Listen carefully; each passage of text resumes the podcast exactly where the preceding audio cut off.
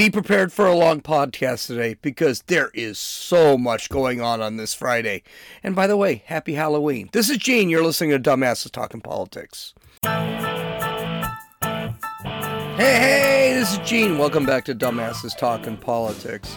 Okay, so I took nice day off. I needed it off. I you can still hear I'm kind of hoarse.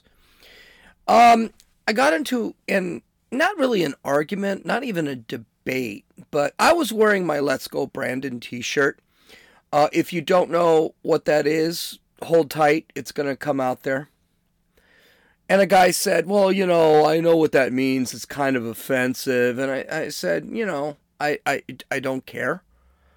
Um, it's what I feel, and that's it. And I knew, I knew when I said that's what I feel, that was going to be enough for this guy. But I, here's some advice. Here's it's a bit of debating advice when you do. And by the way, that was it. I it was really not much of a thing. So we didn't really have long discussions about this stuff or but if he wanted to have a long discussion, um I wasn't going to do it because I couldn't take him seriously. And there's really only one word you need to know if you ever want to debate me or anybody who is serious about debating. Man bun. Never try to debate a conservative with a man bun. Um, man buns are like all that's wrong with our culture. And this guy, this guy, I don't know where he got. He, it looked like he actually stuck a baseball in his freaking head. His man bun was so beautiful. It was all, I mean, it was perfectly round. I've seen babies' heads not as perfectly round as that man bun was. But I looked at him, and of course, he had a beard and everything. I, I was just kind of like, dude, no, I, um, you're insulted. Sorry. Bye. And it's, and that's the thing. Man buns are, uh, why are they so wrong in culture? And I'm actually writing a book on this right now. Basically, the book's going to be all about culture. But I, I saw this guy you got a man bun on. We're not going to discuss foreign and economic policy because I just can't take you serious. You're going to say something, I'm just going to look at you and say, "Yeah, dude." My big my argument with this guy would be, "Yeah, dude, um you'd have good points, but you got a man bun on." So, I I don't take you seriously. I'm just saying. Okay, let's get to it. So, um Merrick Garland, the um DOJ lead, the Attorney General of the United States, he was in front of Congress about this letter that he wrote condemning uh, parents who, as domestic terrorists, because they were arguing in front of school boards. So he, in front of the House, Judiciary Committee, he had basically admitted that the only reason he wrote this letter saying that parents today, uh, parents who argued against the leftist indoctrination machine, were the only reason he wrote this letter were domestic terrorists. The only reason he wrote this letter was because um, of this letter. So we know this so far. Uh, here's the thing when you go in front of the Senate Judiciary Committee, you're going to get a lot tougher questioning. And, and the reason why is senators are smarter than House members. Uh, with AOC in the House, does that surprise you? Well, Tom Cotton, there were two senators, Republican senators, of course. Tom Cotton really started the landslide on Merrick Garland. And by the way, Merrick Garland, thank God he never got into this, uh, got onto the Supreme Court, because he would have been just terrible. So let let's listen to Tom this exchange between Tom Cotton and Merrick Garland. It's the first exchange. It's for me, if I were Merrick Garland, I would just resign. I would say, you know what? I was a judge. I was a federal judge. I I, I don't need this crap. Okay, because my God, this looks really bad. So let's listen. Uh, the, the, clips I have are going to be kind of long, but they're worth it. Okay, so listen. Judge, you've talked a lot about intimidation and harassment. Have you issued a memorandum like your October 4th memorandum about Black Lives Matters riots from last summer? You're talking about the, the summer of 2020? In the summer of 2020, there A were lot of crimes committed. People haven't been there were a charged lot of those crimes yet. prosecutions, and they were under the previous administration. Okay, Judge, what A about lot of this? You- It is no doubt, you're, you're, you're, even though parents at school boards aren't within federal jurisdiction, there's no doubt that federal officials are. You keep saying senators. Have you started an investigation into the harassment of Senator Kyrsten Sinema in a bathroom? In a bathroom because she won't go along with the Democratic Party's big tax and spend agenda? That is a sitting United States senator being harassed in a bathroom. I don't know whether the senator has referred the matter to the Justice Department or not. I love this. I Tom Cotton hit it right on the head. So here's the thing: January sixth, which he started a, which he started a, um, which he started an investigation of, and is continuing to prosecute people, also did not happen during the administration of Joe Biden. But you can't investigate. You can't investigate last summer's riots because it's under the Trump administration? That's interesting. As and, and by the way, that's not how it works. The reality is he could investigate last year's thing. No problem. And you can see, listen listen to Merrick Garland. He sounds really confused. He sounds really lost when he when this stuff gets thrown at him. I, he's a judge. Do you think maybe he's a lawyer, a judge? Do you think maybe he was prepared for this at all? And by the way, that's only one clip. I've got two more that basically shows this guy was never really prepared for this thing. Could it be because he's just an idiot? Or could it be that he actually just doesn't care? And Kyrsten Sinema, since when does Kyrsten Sinema need to say, hey, um, FBI, you need to investigate this? Because here's the thing Kirsten uh, Cinema was accosted by three kids. There's really not that much to investigate. And Kyrsten Sinema is enough of an adult. I like Kyrsten Sinema. I, I personally think if I were in, if I lived in Arizona, I'd probably vote for her, even if she's running against a Republican. Because I, I do like her. I, I loved when I saw her stand up during one of Trump's speeches because she just liked what he said. I, I don't see a problem there.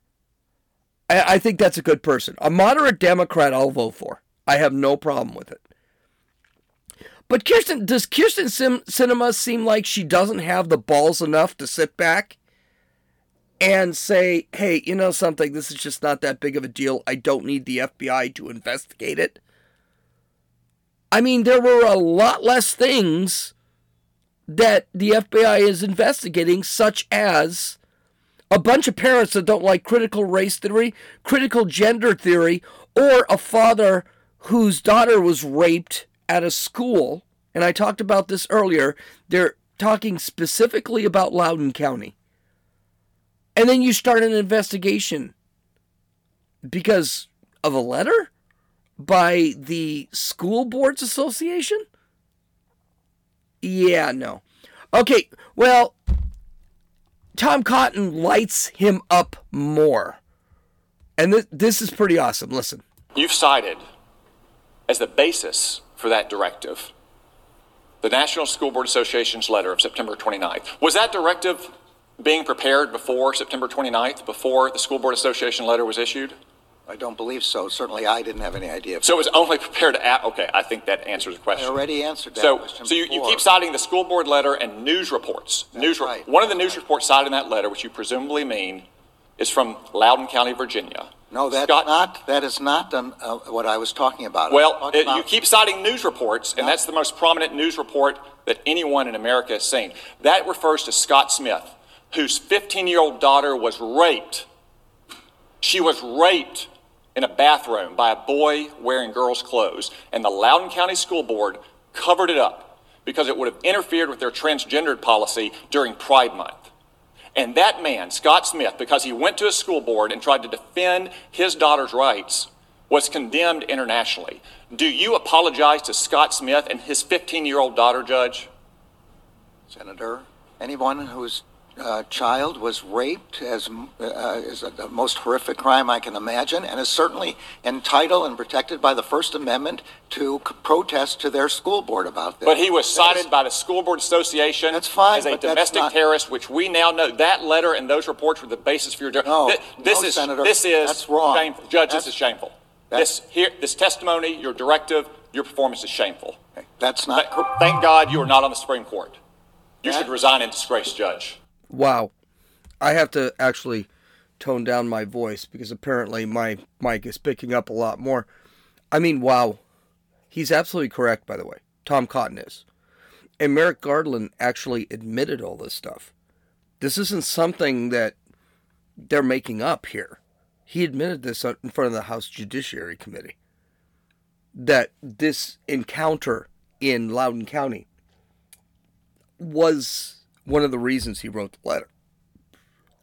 And by the way, I've I I think I've already explained the Loudoun County thing in a couple podcasts ago or last podcast. I don't want to go into it again because I, I think it's just really disturbing. But this guy, this attorney general, can't seem to get anything out of his mouth. And he can't seem to defend anything. And it, it really is kind of sad to see this guy. He looks like Joe Biden, just stuttering and confused. Unfortunately, that was the best interview that he, he had. Ted Cruz, who's also a prosecutor, he has argued in front of the Supreme Court. I've read his book. Um, yeah, he had something to say about this whole thing. And it was ugly. It was really ugly. This is a longer clip, but I, I'm playing it for a reason. A big part of this, this letter is that they're upset about parents not wanting critical race theory taught. Your son in law makes a very substantial sum of money from a company involved in the teaching of critical race theory. Did you seek and receive a decision from an ethics advisor at the Department of Justice before you carried out an action that would have a predictable financial benefit to your son in law? This memorandum is aimed at violence and threats. I just asked a question. Did you It seek an ethics? It has no predictable. Did you seek on- an ethics opinion? It has no predictable. Did you seek an ethics opinion? Judge, you know how to ask questions and answer them. Did you seek an ethics opinion? You asked me whether I sought an ethics opinion about something that would have a predictable effect on something. This has no predictable effect in the way that you're talking about. So, if critical race theory is taught in more schools, does your son in law make more this money? memo has nothing. If critical race theory is taught in more schools, does your son in law make more money? Yes or no? this memorandum has nothing to do with critical race Will theory you answer or if you sought an ethics kind opinion? of curriculum. Will you answer if you sought an ethics I am answering the best I can. Yes or no? Did you seek an ethics opinion? This memorandum has Did nothing. you seek an ethics opinion? This memorandum has nothing to do with. General, are you race theory. refusing to answer if you sought an ethics opinion? I am telling you that there's no possible. So you're saying no, just answer it directly. You know how to answer a question directly. Did you seek an ethics opinion? I'm telling you that if I thought there was any reason to believe there was a conflict of interest, I would do that. But I cannot. Why do you refuse to answer the question? Why won't you just say no? I'm sorry. You- You're not going to answer the question? I'm sorry. Say, ask the question again. Did you seek an ethics opinion? I'm saying again, I would seek an ethics opinion in. So any no is the answer, correct? there was a conflict. Senator, your time is up. Let the record reflect the Attorney General refuses to answer whether he thought, sought an ethics opinion, and apparently ethics are not a terribly high priority in the Biden Justice Department. I don't think that's a fair reflection of what I said. Then answer the question. Senator, you've gone way beyond any other senator's time. I think you ought to be at least respectful of other senators at this point. Mr. Chairman, do you know the answer whether he sought an ethics opinion? I think you have exchanged that so many times, we know where we stand. I love this. I, I love this because basically what has happened is Cruz can't get an answer out of the guy. In other words, he's lying. Or he if he sat back and he said something that answered the question, it was going to make him look bad. This is the problem with the Biden administration altogether. They're so busy not trying to look bad they can't tell the truth. The entire administration lies like rugs.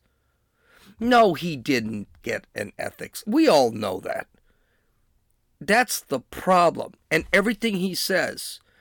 I the re the reason there's that saying out there that says, How do you know when a politician or a lawyer lies? They start talking. This is exactly what Garland does, Psaki does it, Biden does it. Kamala Harris does it, except she does it very badly. That's why I like that interview. That's why I actually kept that. Uh, it's two minutes. I know, very long. Considering I'm supposed to go a half hour, but there's no way I'm going a half hour. Today I'm going an hour. I'm going all the way because there's so many stories. I can't even cover all the stories today. For example, the Biden administration paying illegal aliens $450,000 for something Trump did. I, I can't talk about that because I just don't have the time. But this is a, a line of questioning I love because it's a line of questioning that really shows the Biden administration for what they are. Okay, so some great news uh, about the economy, and I'm being sarcastic. Uh, Joe Biden had a long meeting yesterday with the Democrats about his infrastructure, his structure, the structure of his reconciliation bill. It has been cut down by a lot so that the moderate Democrats would actually accept that bill. Be aware, Republicans are telling Biden to kick rocks. It, this is going to be completely on the Democrats. The bill has been slimmed down to 1.75 trillion. By the way, that 1.75 trillion, 550 trillion is going to climate change, which no one's interested in. It still has not been audited by the CBO. Uh, one of the reasons it hasn't been audited by the CBO is one, it's 2,400 pages long, and two, the Democrats probably don't want it audited by the CBO because there is a contingency within that bill to legalize 10 million illegal aliens which the CBO already said is unconstitutional. You can't put that in, in a reconciliation bill. So it, it's it's this is a bill that is I'm going to call it right now. It's going to die hard. This bill is not going anywhere. But that's okay. It wasn't going anywhere anyway. The radical Democrats like Sanders and the squad don't support the bill. So this thing really isn't going nowhere. And in December, really that's going to be the cutoff point because we are starting the election season of 2022 in December. And Terry McAuliffe, the Democrat running for the governorship in Virginia, is now losing. And I think this is putting a bit of a panic in a lot of senators and a lot of representatives. So chances are this isn't going to really pass probably a good thing. All it would do is raise inflation, raise our national debt. And by the way, the national debt ceiling is going to be hit in December, I think 7th or 6th or something. So all this stuff is going to come to a is going to come to a head. None of this stuff is going to happen. But here's something here's something about our economy now. Uh, Kimberly Clark, which is the company that owns things like Kleenex, Cottonelle, Huggies, Scott toilet paper. Yeah, they're going to raise prices again this year. They raised prices in June. But they're saying that the shortages are so bad that their stock has fallen 2%. Mike Hsu, the CEO of Kimberly Clark, said Quote, our earnings are negatively impacted by significant inflation and supply chain disruptions that increased our costs beyond what we anticipated. We are taking further action, including additional pricing and enhanced cost management, to mitigate the headwinds as it is becoming clear they are not likely to resolve quickly. I bet you thought the whole toilet paper thing was over. It's not. And this also shows something it's not an upper class problem. I don't know lower and middle class class people they also need toilet paper and diapers. So this is going to be a huge thing for the Biden administration. It's not getting better and we're heading to we're heading to Thanksgiving. Which we talked about yesterday or day before yesterday. CNBC reported um, well no, hold on, hold on. Um, the supply chain crisis is also causing real issues in the United States as far as regular companies, companies that you're used to, I'm used to. Well, companies have decided, well, if we can't hire people based on the fact we're missing employees for 10.4 million jobs in this country, we're just going to get rid of the jobs. So McDonald's has decided that they're going to automate their drive-through and soon their restaurants, eliminating those jobs. CNBC reported as part of a deal, IBM will acquire Mickey, M, McDonald's Tech Labs, which was formerly known as Apprendente, Apprendente, whatever, before McDonald's bought the tech company in 2019. McDonald's didn't disclose financial terms of either transaction. So essentially is McDonald's sold IBM their tech lab. That tech lab uses AI, develops AI technology that is going to be used for drive through orders. Again, CNBC. This summer, McDonald's tested the tech in a handful of Chicago restaurants. The head of the new tech company, I, I can't pronounce the name, I'm not even going to try, said that the test showed substantial benefits to customers and employees. In other words, well, I mean, those benefits are that they're just going to get rid of the employees. It's going to be the existing employees that receive benefits. Now, I told you this was going to happen probably about two years ago. Companies are either going to be priced out of having employees or go to, and go to AI, or we're going to have to quit this $15 an hour minimum wage thing. McDonald's is now paying $15 an hour and they're getting killed. I never thought companies would be converting to AI because people did not want jobs, which is the case right now. You can go to McDonald's and get a $15 an hour job. People don't want it. So, this is another problem with the 10.4 million jobs not being filled. They're going to be filled in some way. And now, technology is going to replace those jobs with machines. And you know what's you know what's going to end up happening? People are going to start bitching when they decide the government runs out of money and they can't be supported by the government. People are going to start bitching, and you're going to see the news media bitch about this. That people can't get jobs because they've been replaced by technology. And then we're going to need a universal basic income, which, by the way, we already have in some, in certain cases. Uh, that child tax credit thing is basically a universal basic income. And then people are going to realize, well, I can't survive on $300 a month, $600 a month, whatever it is. They're going to try and get jobs, and they're not going to be able to because those jobs are going to be gone. Because the companies innovate and create and create workers that don't complain about $15 an hour. So be prepared. Okay, in next story. Um, here is a broad from, and I say broad because I'm a sexist who hates this person. Um, that is a professor at Rutgers University. Now, I'm not a sexist. I take it back. I shouldn't say that. Use your words. But she's just a bad human being. I let's call it what it is. She's being interviewed on the Root podcast, which is a far left African American podcast. This is absolutely an incredible diatribe she had. The whole diatribe was a total of five minutes. I cut it down a little bit into four different clips, but I I just had to put as much in as I could because I couldn't believe what she had actually said.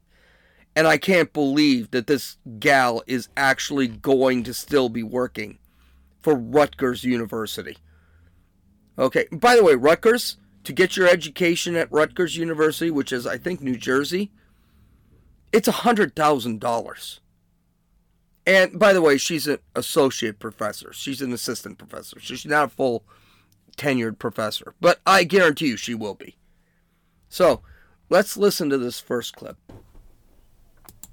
Think that white people are committed to being villains in the aggregate, right? The real sort of issue here, and I, you know, I've heard people sort of say it, is one, I think that white people viscerally fear. It's not that white people don't know, right, what they have done. They know. They fear that there is no other way to be human but the way in which they are human, which is to. So, you know, like you talk to white people, and whenever you, you really want to have a reckoning about it, they say stuff like, you know, it's just human nature. If y'all had all of this power, you would have done the same thing, right? Okay, this is a rhetorical question for you. What if we swapped white and black in that entire statement? And a white man said it. It's a rhetorical question. We all know the answer. Um, white people are villains in the aggregate. What this basically means is we are villains as a group. Doesn't matter what our individual actions are. All white people are racist and evil. Um I'm sorry, and this is the big problem with intersectionality. People will listen to her and say, I no, I've never held slaves in my life. My family's never held slaves in their lives. So, how is this a thing? Doesn't matter what we do as an individuals. You're white, you're evil, period. But she also mentions that we're afraid to admit this, which means not only are we evil, we're cowards too.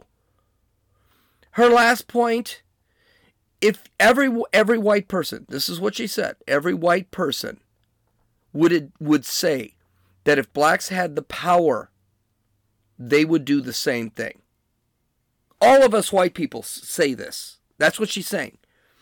I don't recall ever hearing anyone saying this, especially when slavery is the topic. I know we talked about it in high school. I don't remember anyone saying this. No one thinks, no normal white person thinks that slavery was a good thing. I'm going to answer that rhetorical question. This is all racist. Everything she says in the next four, three clips, it's all racist. This gal is saying that people of color are morally and, well, religiously, she's going to say that later, superior to white people. All white people. This is Ku Klux Klan talk. This is Nazi talk. Here's the next clip. And it's like, no, that's what white humans did. White human beings thought there's a world here and we own it. Prior to them, black and brown people have been sailing across oceans, interacting with each other for centuries without total subjugation, domination, and colonialism. Okay, this what's disturbing is this gal's teaching your kids. Okay, lots of what she said there, and I kid you, it, it's a 30 second clip, 20 some odd second clip, and it was all lies. Black and brown people were not traveling around the world discovering countries and civilizations and things like that. That didn't happen. Black and brown people people were also enslaving people. They it happened in Native America, it happened in Africa. That's untrue. Do you think the Spanish and the Portuguese were going to Africa and just grabbing people off? The... No. African chiefs and warlords were actually selling people to the slaves, typically for guns, minerals, uh, technology that the Europeans had. None of this is true. By the way, what's the first thing you think of when I say the word scalping? Could it be the American Indians? I know that this gal wants everyone to believe that black and, and, and brown people were living in kumbaya. They weren't. According to the Global Slavery Index, there are 9.2 million slaves in Africa today.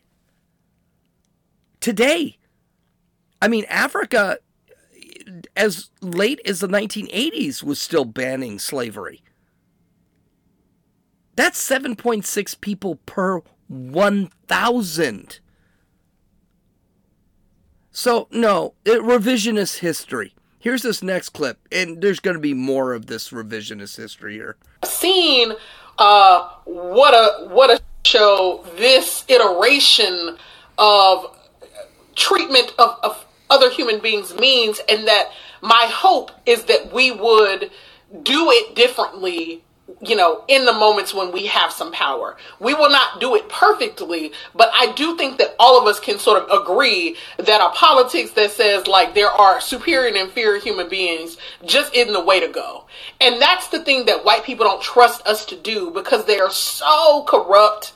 You know, their thinking is so morally and spiritually bankrupt about power that they can't let, you know, they fear viscerally, existentially letting go of power because they cannot imagine that there's another way to be. It is either that you dominate or you are dominated. And isn't it sad that that that is spiritually who they are and that they can't imagine a sort of more expansive notion of the world. Okay, you know something? Liberals always use the term existentially. I this this gal supposedly has a master's degree. Um I don't think she knows what existentially means. But listening to that diatribe again, here's some questions for you. Notice she said how good people of color are. She said how morally and religiously bankrupt white people are. Does it sound like she's putting people of color as morally superior to white people? And what would happen if a white person said a, the same thing about people of color? if I said that, I'm a white person, if I said that on a podcast and I was an associate professor at Rutgers, do you think I'd have a job tomorrow? As I shouldn't. How are these people? I mean, I, I truly believe this is a stupid woman. I do believe this is a stupid woman. I truly believe these guys don't know what racism is because all they do is say racist things. She was on a TED Talk, for Christ's sake. They say completely racist things, but they are so out of touch they don't realize what they're saying is racist. Finally, the last clip. The thing I want to say to you is we got to take these motherfuckers out. But I know, but like, we can't say that, right? We can't say, like, I don't believe in a project of violence. I truly don't. Because I think in the end that our souls suffer from that. And I do think that some of this is a spiritual condition. So here is where I land most days about white people. Um, and I actually have been helped in this by thinking about indigenous people, right? See, part of the challenge of, around whiteness is that it totally skews our view of everything, right? I gave this like TED talk about this some years back, and one of the reasons I was trying to think about it is like the the world didn't start when white people arrived in America and tried to tell all the rest of us how things were going to go. There were people out here making worlds, Africans and indigenous people being brilliant and, you know, libraries and inventions and, you know, vibrant notions of humanity and cross-cultural exchange long before white people showed up being raggedy and violent and terrible and trying to take everything from everybody. And that's really important because if we believe that history starts for us when white people drag us to these shores, then we can never get outside of the notion that this is going to be our existential struggle. Okay, we got to take these MFers out. But we can't say that? She did. She did say it. And she means it. She doesn't sound any different from a KK member or a Nazi. This is how concentration camps and gulags are started. This is how people are gassed and thrown into an oven and their bodies thrown into an oven. She does believe in violence to solve the problem. I bet she supported the BLM riots. And more revisionist history from this gal. There are no Native American roads or libraries or science labs. That's just a lie. The largest Native American cities were built on, hear, hear, it, hear it out, slavery and human sacrifice. That's a fact. She needs to learn a book. The Aztecs, the Incans, the Mayans were the largest civilizations in the West, and they lived off of slavery and human sacrifice. And by the way, there was no cross cultural exchange between Native Americans. They fought wars with each other, and that includes the Europeans. The Native American Indians were fighting wars against the Europeans. Don't forget, the Europeans and the Americans were in eh, Europeans and Americans were involved in the deaths of 90% of Native Americans. That's absolutely true. But most of the deaths of the Native Americans was due to disease, not war. And let's not forget, during those wars between the European and American settlers, 30% of European and North Americans were killed. So it wasn't like the Native Americans didn't go out and fight war. It wasn't a one side fight. She's basically lying and creating history that just isn't true. And here's a newsflash yes, America was founded by the Europeans. And yes, European settlers did create the United States of America and no, it was a good thing. All I have to say is that if I went on a tangent like this about black people, I'd be banned. This dumb broad is teaching college where degrees cost $100,000 a year and she doesn't know crap. She can't even speak well. Do you think she's worried about losing her job again? I don't think so. I don't think so at all. Okay, so we're gonna go for another few minutes because I just there's some there's some stupid crap out there that we need to talk about because I, I think this stuff's fun and I always manage to skip over this stuff. So, um, so Representative Jeff Duncan, who's from South Carolina, wore a "Let's Go Brandon" mask on the House floor on Monday. Now, if you don't know about that, um, let me just why that phrase is a big deal, let me go over that. I think I might have gone over it before, but it came after Brandon Brown won a NASCAR race uh, a couple of weeks ago. And during an interview with a reporter that was live, shot live, the crowd starting started yelling F Joe Biden. The reporter, obviously nervous about what was going on, said, Listen to the crowd, Brandon. They're they're yelling, "Let's go, Brandon." They're really excited for you. Crap like that. Since then, this has all become a national joke because the crowd was not yelling, "Let's go, Brandon." And Brandon Brown, who won the race, knew that's not what they were yelling because it was very clear. I, you can go on the internet right now, type in Let's Go Brandon. It's going to show you the clip. It's awesome. So since then, Let's Go Brandon has become a meme, uh, internet meme, and a national joke. And I think all of this is great. I actually own two Let's Go Brandon t shirts, like I talked about earlier. Anyway, so this guy's wearing a Let's Go Brandon uh, t-shirt. Duncan is wearing uh, not t-shirt, excuse me, a um, mask. So he's got a mask on because they're required to, and it says "Let's go, Brandon" on the mask. So this Democratic Party chairwoman, Jody Gollin, got pissed off about it. She said, "quote," is she tweeted because no one says anything anymore. They all tweet. Not only does Jeff Duncan not deliver for the people of the third district, I don't know if that's true or not. I cannot think of a thing he has truly done he now sports a vulgar slogan on his mask and walks off the floor. The hypocrisy of the Faith and Freedom barbecue is exposed. All right, well, um, let's go, Brandon.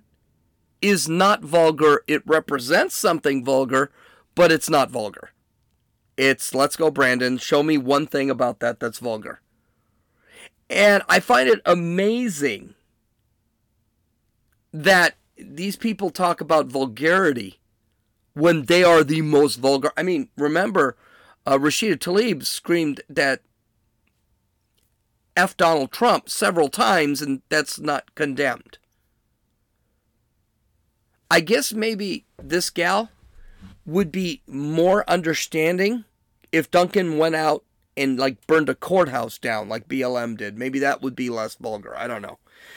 What's great about the the Let's Go Brandon thing, and it's not going away, is that it has made Joe Biden into a national joke, an internet meme. The left thought it would go away by now, but conservatives don't forget. We're like elephant. That's why we're an elephant. I we just don't forget.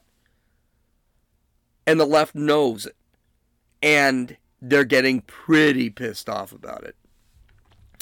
Okay, in this next stupid uh, story, there was a gal. I first off, I've always told you TikTok is evil.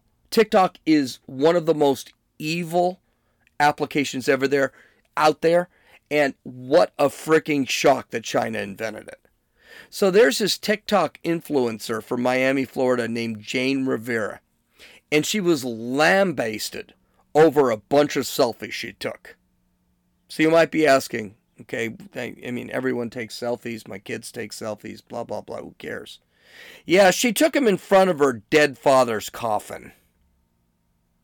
She pulled the photos uh, from TikTok after people started tearing her apart, as they rightly should. The ironic thing is that a lot of those people that are tearing her apart would probably have done the same thing and not thought twice about it. This is a beautiful example of how the difference uh, about the differences between the generations. Okay, Rivera's father was a veteran. He fought for our country, while his daughter is nothing but a selfish, vain kid. We see a lot of this today. People don't appreciate what they have. People don't appreciate what others have done. And this is one of the things that really, I, I, say it on Twitter almost daily now. We really need a war against a common and absolute enemy so that we will all join together again. Because here's the problem the generation, this, the current generation, and maybe the millennials, I think the millennials are getting a bad rap half the time. They are an extremely selfish and pampered group. They really have never gone through anything that would would require self-sacrifice.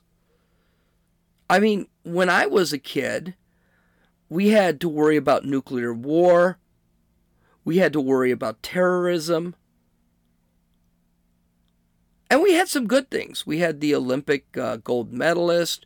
We had the we had the um, uh, space mission, which Chad doesn't believe in, which he's wrong.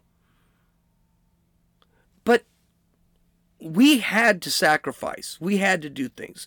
We had to test diving under our desk during nuclear weapon drills. It was a thing. But people today don't worry about anything.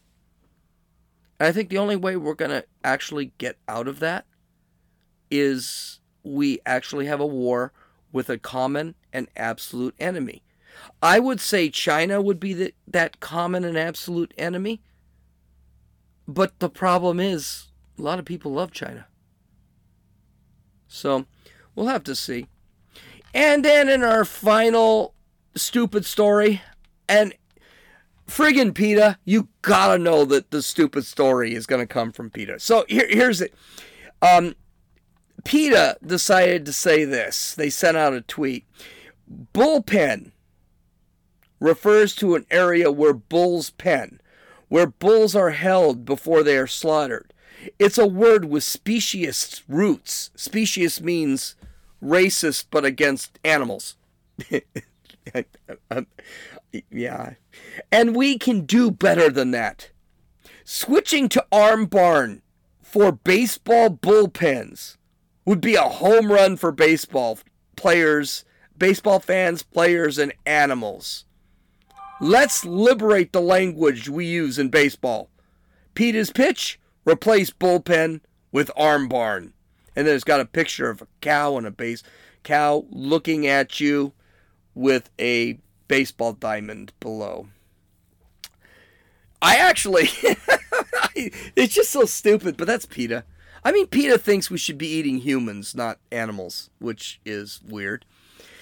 Uh, obvious. I've never eaten a human being before, but I guarantee you we're probably really gamey. Probably don't taste that good. Never eaten a dog either, but I'm sure we probably taste like dog. Never. I've eaten horse. That's what mortadella is from Italy. So, and I don't like mortadella, very fatty. Uh, now, here's the thing I don't necessarily dislike this. Arm barn sounds like it's kind of cool, but I, I don't dislike this for another thing. She's offended, these people, PETA, is offended by bullpen because of the cruelty with the bulls, right? Oh, that's where bulls are penned. Um, you know something? I would call it arm barn because I don't know. I'm thinking the pitchers and the catchers that have to warm up in the bullpen don't want to be ca- compared to bulls or cows. Maybe it should be Major League Baseball that makes the change, not because it's insulting to the cows, but it's insulting to the players. If I were a player, I wouldn't want to be called a bull or a cow. So, I mean, maybe we should have a discussion on this. I think it could be an interesting discussion. Okay, well, that's it. I mean, I, it went a long time today. I had a fun. I, I haven't even saved this yet. So, and uh, there's so much stuff. I mean, I haven't even talked about Biden wanted to pay illegal immigrants 450,000. I haven't talked much about uh, what's going on in Europe with Biden is in Europe for this. I haven't even I should have put this in the stupid things today where now AOC has decided to say, "Oh, we're not going to all die in 20 or 20 2130, which is what she said in uh, 20, 21 or 2018. We're not all going to die in 2030. We're going to die now in 2038." So I, I didn't talk about how her pushing that back. Maybe next week. I don't know. Visit my website at dumbassestalkingpolitics.com. Love you all. Have a great Halloween and a nice weekend. This is Gene. You've listened to Dumbasses Talking Politics.